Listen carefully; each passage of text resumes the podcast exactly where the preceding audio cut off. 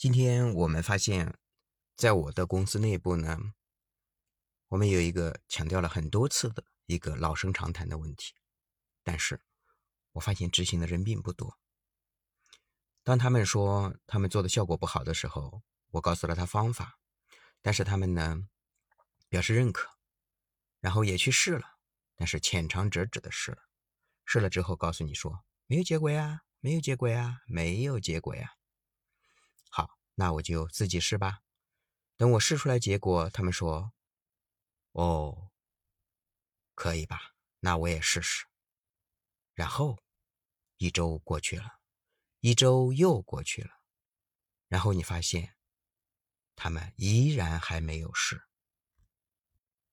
或者说浅尝辄止的试了几个，是不会吗？还是不懂？还是听不懂？其实这是很多企业存在的一个弊端，就是不执行的问题。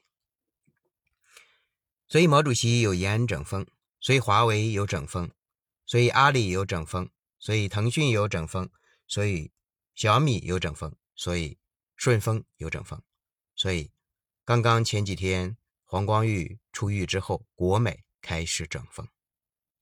为什么？这是人的惰性。绝大部分人都忙于华而不实的速成，想赚快钱，想玩花里胡哨，但是，一般人都不喜欢踏实的做傻瓜式的日常的平凡无奇的工作。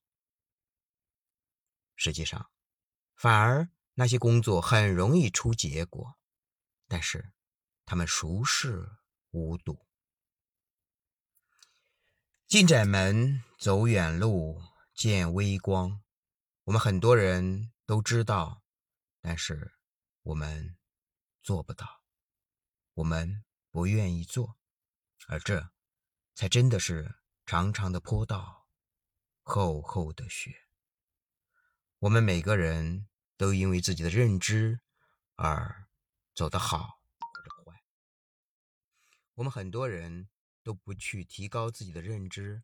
而活在自以为是里面，不学习就没办法思考，不思考，学再多也没有办法生成智慧，而这些都构成了我们的认知。